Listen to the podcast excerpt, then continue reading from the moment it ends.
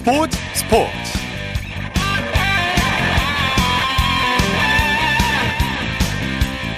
여러분 안녕하십니까? 아나운서 이창진입니다. 오늘은 9시 뉴스 태풍특보로 10분 늦게 시작했습니다. 기다리고 기다리던 손흥민 선수의 첫 골이 드디어 터졌습니다. 올 시즌 개막 9경기 만에 그것도 후반에 교체로 들어와서 해트트릭을 기록했는데요.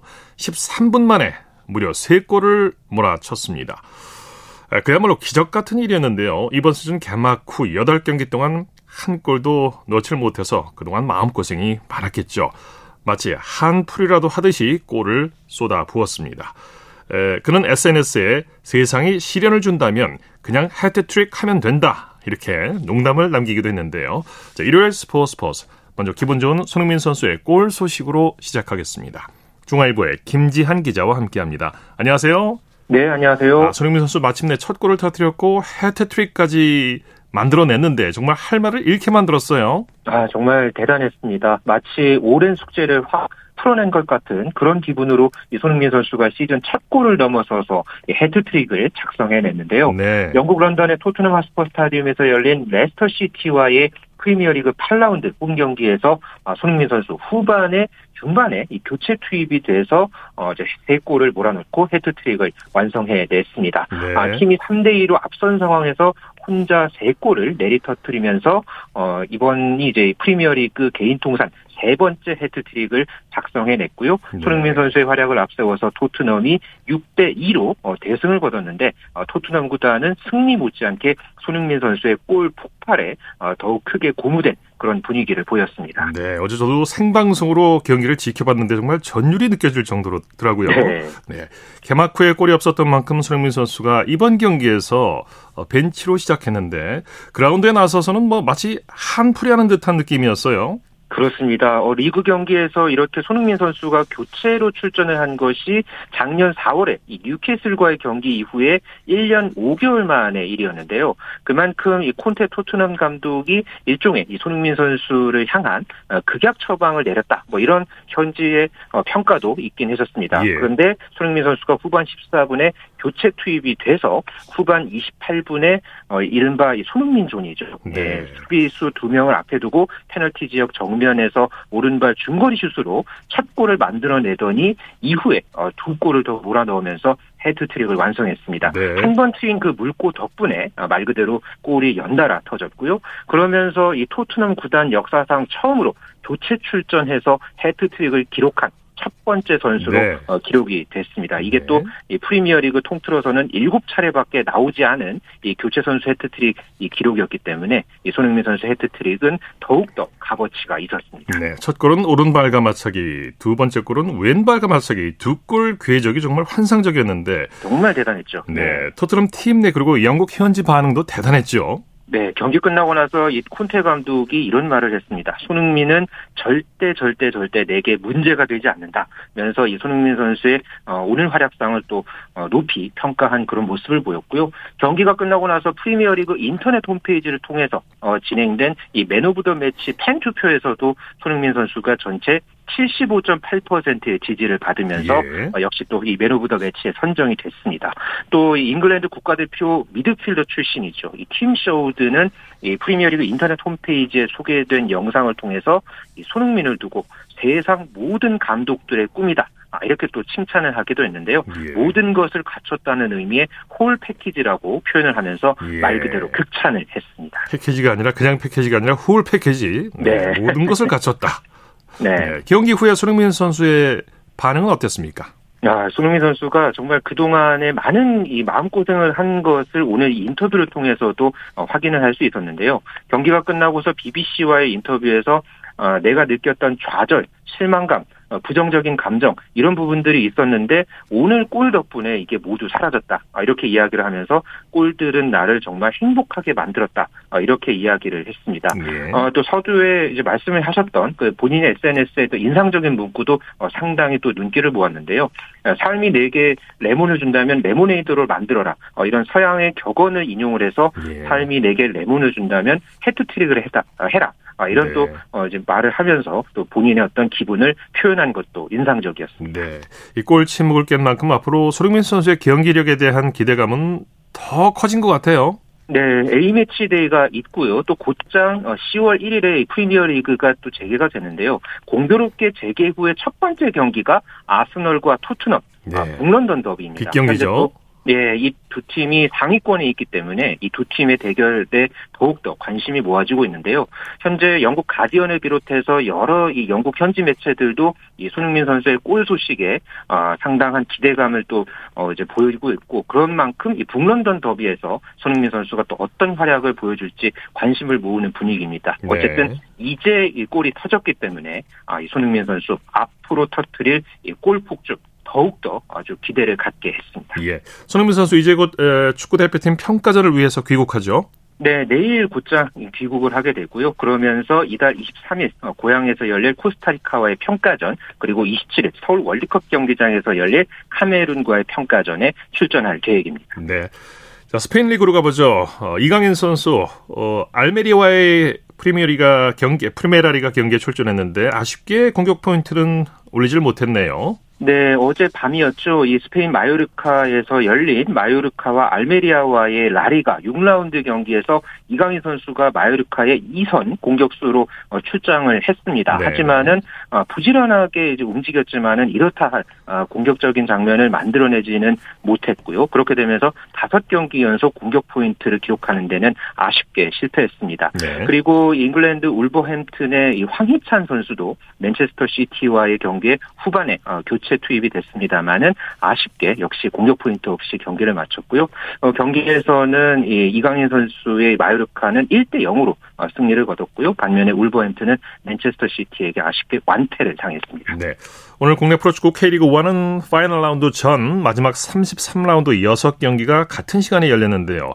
강원FC가 파이널 A에 극적으로 올라섰어요. 네, 오늘 K리그 1 33라운드 경기에서 6위 자리를 놓고 이 두 팀의 희비가 엇갈렸는데요. 예. 강원 FC가 제주와의 홈 경기에서 김영빈 선수의 두 골로 2대 1로 승리를 거뒀습니다. 아, 반면에 같은 시간에 울산 문수 경기장에서 열린 경기에서 어, 수원 FC가 울산 현대에게 0대 2로 패하면서 어, 이 두 팀의 희비가 갈렸는데요. 예. 강원이 6위, 그리고 수원 FC가 7위에 어, 이제 자리를 하게 되면서 강원은 2019년 이후에 3년 만에 파이널 A에 올라가게 됐고 네. 반면에 수원 FC는 파이널 B로 향하게 됐습니다. 네, 최용수 감독이 또 매직을 만들어냈어요. 네. 수원 FC를 두는 선두 울산과 2위 전북 현대는 나란히 승리를 거뒀죠.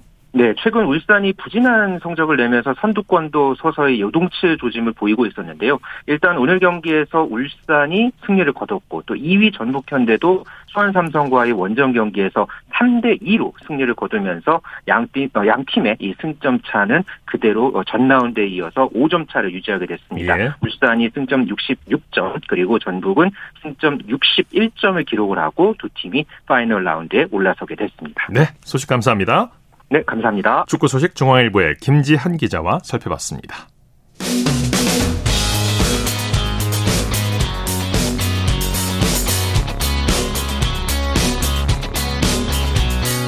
따뜻한 비판이 있습니다. 냉철한 분석이 있습니다. 스포츠 스포츠. 일요일 스포츠 스포츠 생방송으로 함께하고 계십니다. 9시 38분 지나고 있습니다. 이어서 프로야구 소식입니다. 스포티비 뉴스의 김태우 기자와 함께합니다. 안녕하세요. 네, 안녕하세요. 오늘 가장 관심을 끌었던 경기가 인천에서 열린 SSG와 두산의 경기였는데 SSG가 전날 패배를 서력했네요.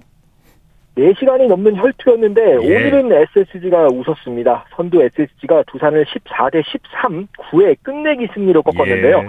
오늘 잠실에서 진 2위 LG와 승차가 3경기 반으로 조금 벌어지면서 안도의 한숨을 내쉴 수 있었습니다. 연승에 실패한 두산은 9위에 머물렀습니다. 네, 점수 참 많이 나왔는데 양 팀이 9회 말까지 난타전을 벌였는데 그야말로 대역전극이 벌어졌죠. 맞습니다. 경기 초중반까지는 두산 타선이 힘을 내면서 8대 3으로 앞선 상황에서 7회 SSG의 공격이 시작됐는데요. SSG가 7회부터 아주 맹추격했습니다. 예. 7회 넉 점을 뽑아내면서 두산 추격을 시작을 했고 7대 9로 뒤진 8회에는 최주환 선수의 동점 트럼프 그리고 최정 선수의 역전 솔로포 이재현 선수의 적시타와 안상현 선수의 투럼프가 연이어 나오면서 넉 점을 앞서 나갔습니다. 그런데 경기가 여기서 끝이 아니었습니다. 두산이 9회 상대 마무리 문승원 선수를 상대로 넉 점을 뽑아 뽑아내면서 경기가 동점 상태로 9회 말까지 갔는데요. 네. SSG가 9회 오태곤 선수의 극적인 끝내기 홈런에 힘입어 결국은 승리를 가져갔습니다. 오늘 두 팀이 합쳐서 9개의 홈런과 37개의 안타를 주고받는 정말 손에 땀을 쥐게 하는 타격전이 이어졌습니다. 네. 잠실에서는 최하위 한화가 LG의 선두 추격에 제동을 걸었네요. 한화의 시즌 막판 고춧가루가 만만치 않습니다. 오늘 잠실에서 기세 좋게 선두 추격에 나서고 있었던 LG를 5대 1로 잡으면서 발목을 잡았는데요. 이미 포스트 시즌 진출이 좌절된 한화이긴 하지만 어쨌든 시즌 막판 성적을 끌어올리고 있습니다. 네. 반대로 에이스를 내고도 한화에 발목이 잡힌 LG는 AD SSG와 승차가 3경기 반으로 벌어져서 좀 어려운 레이스를 예고하고 있습니다. 네, 한화 타선이 아주 좋았죠, 오늘? 그렇습니다. 우선 한화 선발인 장민재 선수가 굉장히 잘 던졌습니다. 네. LG 타선을 상대로 오늘 5이닝 동안 4피안타 무실점 호투를 펼치면서 시즌 여섯 번째 승리를 거뒀고요. 뒤이어 나선 5명의 불펜 투수들도 LG의 추격을 잘 막아내면서 승리에 일조했습니다. 타선도 말씀하신 대로 집중력을 발휘했는데요. 5회 로시안 선수가 결승타를 때리는 등 2안타로 활약을 했고요. 하주석, 터크먼, 김태현 선수도 타점을 수확하면서 팀 승리에 힘을 보탰습니다. 네. 대구에서는 삼성이 기아를 꺾고 주말 2연전을 싹쓸이했네요. 박진만 감독 대행 체제로 갈아탄 뒤에 삼성의 흐름이 만만치가 않습니다. 오늘도 대구에서 기아를 9대 6으로 누르고 연승을 달렸습니다. 삼성은 오늘 패한 롯데를 끌어내리고 7위까지 올라섰고요. 반대로 5위 기아는 지금 7연패 수렁에 빠졌습니다. 네. 이제 5위 사수를 장담할 수 없는 상황에 이르렀습니다. 네, 삼성이 어제 이어서 오늘도 역전승을 거뒀어요. 맞습니다. 경기 초반 기아 이일이 선수, 삼성 수아레즈 선수의 투수전이었는데 삼성이 5회 먼저 넉 점을 뽑자 기아가 곧바로 5점을 뽑아서 전세를 뒤집는 등 치열한 고지전이 벌어졌습니다. 하지만 삼성이 6회 2점을 뽑으면서 경기를 다시 뒤집었고 8회에는 김현준 선수의 적시타, 김상수 선수의 희생플라이, 그리고 피렐라 선수의 쐐기 적시타를 묶어서 석점을 더 뽑고 승패를 결정지었습니다. 네. 고척 동구장으로 가보죠. NC가 키움에게 전날 패배를 사력했죠. 5위 추격에 속도를 내고 있는 NC가 오늘 고척돔에서 키움을 5대 1로 꺾고 연패에서 탈출했습니다. 5위 기아가 현재 7연패 중이라고 말씀을 드렸는데 오늘 6위 NC가 이기면서 이제 양 팀 간의 거리는 한 경기 반까지 줄었습니다. 예, 예. 경기 내용 정리해 주실까요? 오늘 키움이 에이스 안우진 선수를 출격시켰는데 네. NC는 선발 김태경 선수가 5와 3분의 1이닝 4피안타 1실점으로 호투하면서 그야말로 대열을 낚았습니다. 예, 예. 이후 불펜 투수들도 키움의 반격을 잘 막아섰고요. 타선에서는 정진기 선수가 안우진 선수를 상대로 3회 투런포를 때리면서 오늘 경기에 아주 중요한 점수이자 결승점을 기록했습니다. 네. 여기에 양희지 선수가 2타점을 보탰고요. 전체적으로 NC의 투타 짜임새가 돋보이는 경기였습니다. 네, 안우진 선수가 대기록을 달성했는데 아쉽게 됐어요. 그렇습니다. 키움 선발 안우진 선수가 오늘 선발로 나서서 5이닝 동안 삼진 8개를 잡아내면서 분전을 하기는 했지만 예. 4실점으로 패전 투수가 되고 말았는데요. 네. 오늘 8개의 삼진을 추가하면서 올 시즌 204탈삼진을 기록 중입니다. 200탈삼진 고지를 넘어선 건데요. 이게 얼마나 어려운 일이냐면요. 국내 선수로는 지금 메이저리그에 있는 류현진 선수가 2012년에 달성한 이후에 10년 만에 처음 나오는 국내 선수 200탈삼진입니다. 그렇군요. 다만 팀 패배로 좀 빛이 발했고요. 본인도 패전을 안으면서 마냥 좋아하기는 어려운 하루가 됐습니다. 예. 자, 롯데가 KT를 꺾고 3연패 탈출에 성공했네요. 수원에서는 KT가 롯데를 6대 3으로 꺾고 전날 패배를 서독함과 동시에 3연패에서 탈출했습니다. 네. 4위 KT는 3위 키움과 격차를 좀 좁힌 반면에 롯데는 8위로 떨어지면서 가을 야구 가능성이 점차 사라지고 있습니다. 침체됐던 KT 타선이 드디어 살아났네요. 그렇습니다. 중추, 중추적인 역할을 하고 있었던 박병호 선수가 발목 부상으로 빠진 뒤에 KT 타선이 계속, 계속해서 어려움을 겪고 있었는데요. 오늘은 11안타를 쳐내면서 힘을 냈습니다. 알포드 선수가 홈런 하나를 포함해서 2안타 3타점을 기록하면서 팀 타선을 이끌었고요. 네. 강백호 선수도 안타 2개를 때리면서 기지개를 켜는 동시에 장성호 선수가 2안타 그리고 조영호 선수도 타점 하나를 보탰습니다. 네, 오늘은 이대호 선수의 은퇴 투어 경기로 펼쳐졌죠. 네, 오늘이 이대호 선수의 수원구장 마지막 경기였습니다. 예. 정말 마지막 경기마다 각 구장별로 성대한 이벤트가 벌어지고 있는데요. KT 선수단은 이대호 선수에게 목검을 선물을 했습니다. 굉장히 독특한 아이디어라는 평가를 받았었고요. 네. 구단만이 아니라 KT의 연고지인 수원시도 이대호 선수에게 작별 선물을 건네는 등 훈훈한 분위기 속에서 이대호 선수의 수원 마지막 경기가 마무리됐습니다. 네. 자, 프로야구 선두 경쟁도 그렇지만 5위 싸움이 아주 흥미진진하게 진행이 되고 있어요. 그렇습니다. 매 시즌 항상 시즌 막판에 가장 치열한 게 5위 싸움입니다. 네. 그래서 와일드카드 제도 만든 사람에게 상 줘야 한다는 우스갯소리도 나오는데요. 일단 선두 SSG와 2위 LG의 승차가 3경기 반에서 유지되고 있습니다. 네. 3위 키움, 4위 KT 사이의 거리는 두 경기고요. 이제 말씀하신 대로 흥미로운 5위 싸움입니다. 5위 기아가 7연패에 빠지면서 6위 NC와의 경기차가 한 경기 반이 됐습니다. 그런데 두 팀이 다음 주에 창원에서 운명의 3연전 일정을 남겨두고 있거든요. 여기에서 NC가 힘을 낸다면 다음 주에는 순위가 바뀔 수도 있겠습니다. 네. 7위 삼성이 5위 기아의 3경기 반 뒤진 상황에서 마지막 희망을 불태우고 있고요. 그 뒤로 8위 롯데, 9위 두산, 10위 한화의 순서로 이어지고 있습니다. 네, 소식 감사합니다. 네, 감사합니다. 프로야구 소식 스포티비 뉴스의 김태우 기자와 함께했고요. 이어서 한 주간 이슈가 됐던 스포츠계의 소식을 집중 분석해보는 최동호의 스포츠 칼럼 시간입니다. 프로야구 신인 드래프트에서 뜬금없이 학교 폭력 논란이 제기됐는데요. 스포츠 평론가 최동호 씨와 함께 이 얘기 나눠보겠습니다. 안녕하십니까? 예, 안녕하세요. 두산이 김유성 선수를 지명했기 때문인데요. 김유성 선수 2년 전에 NC가 1차 지명을 했다가 학교 폭력 때문에 지명을 철회했던 선수죠. 어, 예, 그렇습니다. 그 2년 전에 NC가 김유성 선수 이 드래프트에서 1차 지명했죠. 네네. 어, 네, 그리고 난 뒤에 이제 중학교 때 학교 폭력 가해자였던 것이 밝혀지면서 어, 팬들의 비난을 받았고요. 네. 어, NC가 뒤늦게 지명을 철회를 했고 이 프로 진입에 실패하면서 어, 이 김유성 선수는 고려대학교로 진학을 했죠. 예. 어, 현재 고려대학교 2학년인데 이 졸업 전에 드래프트에 참가하는 얼리 드래프트로 참가해서 이제 두산이 2라운드에서 김유성 선수를 지명을 한 겁니다. 예. 어, 두산의 지명 소식이 전해지면서 이 학교 폭력 가해자를 지명할 수 있느냐 이런 문제가 제기가 된 거죠. 네. 드래프트에 참가한 걸 보면 김윤선 선수가 학교 폭력과 관련한 법적인 문제는 없다고 봐야겠고 예. 이 징계를 다 마쳤으니까 드래프트에 참가 자격에는 문제가 없는 거겠죠. 어, 예, 그렇습니다. 그러니까 징계 받을 거 다 받았으니까 문제는 없는 거죠. 어, 2017년에 김유성 선수가 이제 김해 내동중학교 재학 중에 학교 폭력이 있었거든요. 자, 이로 인해서 뭐 당시 학교 폭력위원회로부터 출석 정지 5일, 어, 이 창원 지방법원으로부터 20시간 심리치료 수강, 40시간 사회봉사 명령을 받았고요.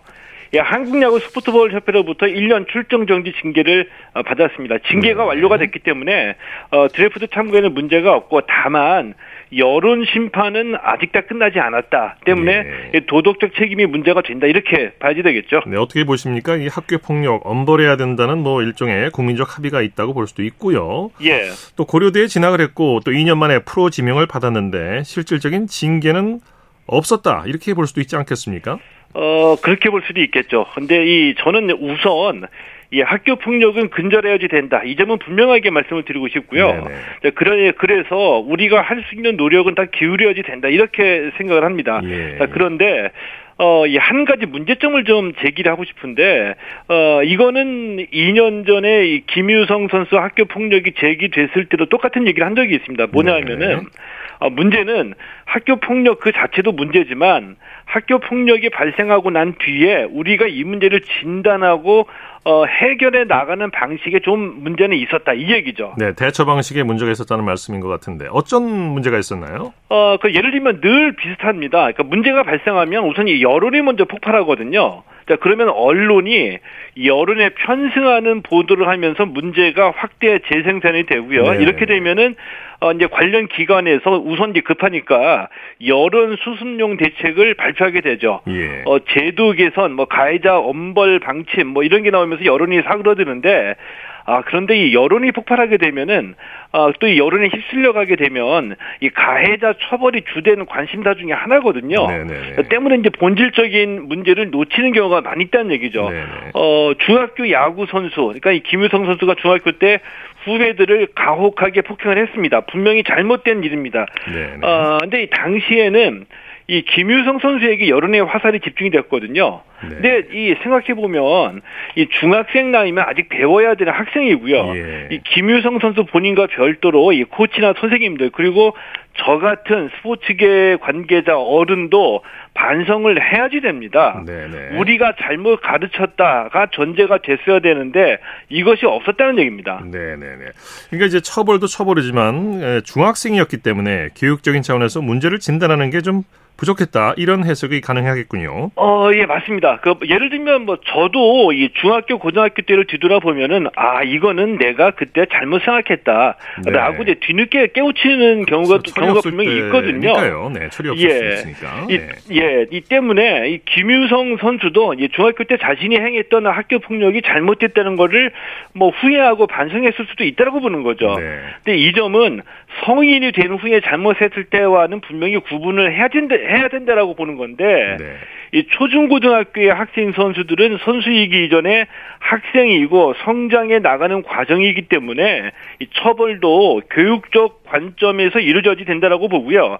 또 이 처벌의 초점도 개선 또는 이 교육이 돼야 된다라고 보거든요. 예. 때문에 중학교 때 잘못한 거 가지고 평생 이 프로 선수가 되는 걸 막는 건좀 어, 너무 가혹하다 이렇게 보는 거죠. 네, 네. 두산이 김유성 선수를 지명했는데 두산이 오히려 논란을 키운 측면은 있어요. 제가 보기엔 그렇습니다. 이게 뭐냐면은 김유성 선수가 반성을 많이 했다. 피해자에게 다시 한번 사과할 예정이고 달라진 모습을 보여줄 것이다. 이게 두산이 가장 먼저 해야 될 얘기였거든요. 그런데 네. 반대로 이 김유성은 아, 기량이 훌륭하다. 즉시 전력감으로 생각해서 지명했다. 이렇게 얘기를 네. 했습니다. 아다르고 어다른 거죠. 그렇죠. 이러니까 논란이 커질 네, 수밖에 네. 없다는 건데, 어, 잘못을 저질러도 실력이 좋으면 프로에 갈 수 있는 거냐, 뭐 이런 반감을 사게 만든다는 거죠. 네, 네. 근데 운동선수에게 실력은 이 경기장 안에서의 평가 기준일 뿐이고요. 경기장 밖 사회생활에서는 보통 사람과 똑같은 공동체에서의 책임을 지는 게 너무나 당연한 일이거든요. 예, 예. 어, 이제 김유성 선수의 그 지명 배경을 설명하는 두산의 얘기를 듣고, 어, 뭐 일종의 좀 한계로 느껴졌는데, 이제 프로 구단은 아직도 여전히 이 경쟁에서 이기는 거, 우리 구단의 이익부터 챙기는구나, 이게 전부구나, 이런 생각이 들었었거, 예, 들었거든요. 이 학생 선수들에게 어, 인성, 지성, 품성을 강조하고 가르쳐서 이 존중받는 스포츠신을 만들어내자고 그동안에도 뭐 많은 노력이 있었지만 앞으로도 좀 갈 길이 멀다. 이거 다시 한번 느꼈죠. 예, 예. 말씀 잘 들었습니다. 예, 고맙습니다. 최동호의 스포츠 칼럼 스포츠 평론가 최동호 씨와 함께 했습니다. 쳤다 하면 홈런이고 슛 한편의 드라마. 그것이 바로 그것이 바로 손에 잡힌 우승 트로피. 목에 걸린 그 배달. 너와 내가 하나 되는 그것이 바로 그것이 바로 그것이 바로 꿈꾸던 스포츠. 꿈꾸던 스포츠. 꿈꾸던 스포츠 일요일 스포츠 스포츠 생방송으로 함께하고 계십니다. 9시 52분 지나고 있습니다. 이어서 다양한 종목의 스포츠 소식을 전해드리는 스포츠 와이드 시간입니다. 이혜리 리포터와 함께합니다. 어서 오십시오. 네, 안녕하세요. 자, 피겨스케이팅의 여자 싱글 김예림 선수가 아, 국제 빙상경기연맹 챌린저 시리즈에서 금메달을 목에 걸었죠. 네, 지난 16일 금요일에 어, 여자 싱글 피겨의 김예림 선수가 어, 우리나라 시간으로 이제 16일 금요일에 국제 빙상경기 연맹 챌린저 시리즈에서 금메달을 땄습니다. 예. 더불어서 유영 선수는 이 대회에서 은메달을 목에 걸었는데요. 이 김예림 선수는 미국 뉴욕주 레이크 플래시드에서 열린 국제 빙상경기 연맹 챌린저 시리즈 여자 싱글에서 최종 합계 190.64점으로 전체 13명 중에서 1위를 했습니다. 예. 이번 우승은 김예림 선수가 국제 빙상경기연맹에서 주관하는 대회 첫 우승이기도 한데요. 김예림 선수는 그랑프리보다는 한 단계 낮은 대회인 챌린저 시리즈에서 우승을 차지하면서 새 시즌에 대한 기대감을 더욱 높였습니다. 네. 이번에는 축구 소식 준비하셨다고요? 네, 우리나라가 월드컵 첫 4강 신화를 썼던 2002년이었죠. 이때 지어졌던 전주 월드컵 경기장이 20년 만에 새 단장에 나섰습니다. 예. 요즘 팬을 맞을 준비가 한창이라고 하는데요. 지난 16일 금요일 KBS 9시 뉴스입니다. 영국 스코틀랜드의 명문 축구팀 셀틱 FC가 사용하는 축구 경기장입니다. 홈팀의 상징색, 녹색으로 수놓은 경기장은 유럽 안에서도 손꼽히는 축구 명소로 알려져 있습니다. 전주 월드컵 경기장이 홈팀 전북현대의 상징인 녹색으로 물들었습니다. 지은 지 올해로 20년, 관중석을 모두 새로 교체했습니다. 48cm였던 기존 좌석의 너비는 55cm로 늘어나 옆 사람과 부딪히지 않고 편하게 경기를 볼 수 있게 했습니다.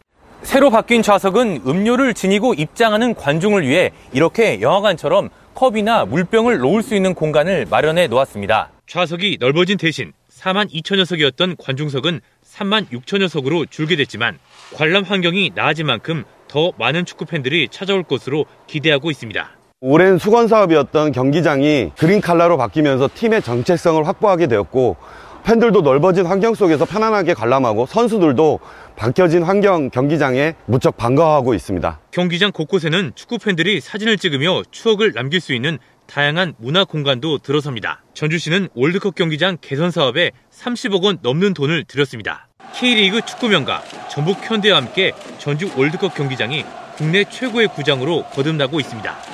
KBS 뉴스 박웅입니다. 네, 반가운 소식이네요. 네. 배구 여자 김연경 선수가 오는 10월 25일에 열리는 V리그 복귀전에 출전한다고요? 네, 세계 배구 스타 김연경 선수가 V리그 복귀전을 치릅니다. 2022-2023 시즌 V리그 일정이 이제 10월 22일부터 6개월 동안 펼쳐지는데요. 1년 만에 V리그 코트로 돌아온 김연경 선수의 소속팀 흥국생명의 첫 경기는 다음 달 25일 인천 삼산체육관에서 진행됩니다. 예. 아, 지금 우리나라에서 세계 최초로 휠체어 컬링 리그가 진행 중이라고요. 네, 동계 장애인 스포츠 종목 최초의 리그전인 코리아 휠체어 컬링 리그가 지난 14일 수요일에 개막을 해서요. 예. 11월 3일까지 진행됩니다. 이재학 박혜진 선수의 소감 준비했는데요. 지난 16일 금요일 KBS 9시 뉴스입니다. 얼음 위에서 펼쳐지는 두뇌 싸움, 휠체어 컬링의 묘미입니다. 스톤을 하우스 중앙에 밀어넣는 쾌감을 즐기며 선의의 경쟁이 시작됐습니다.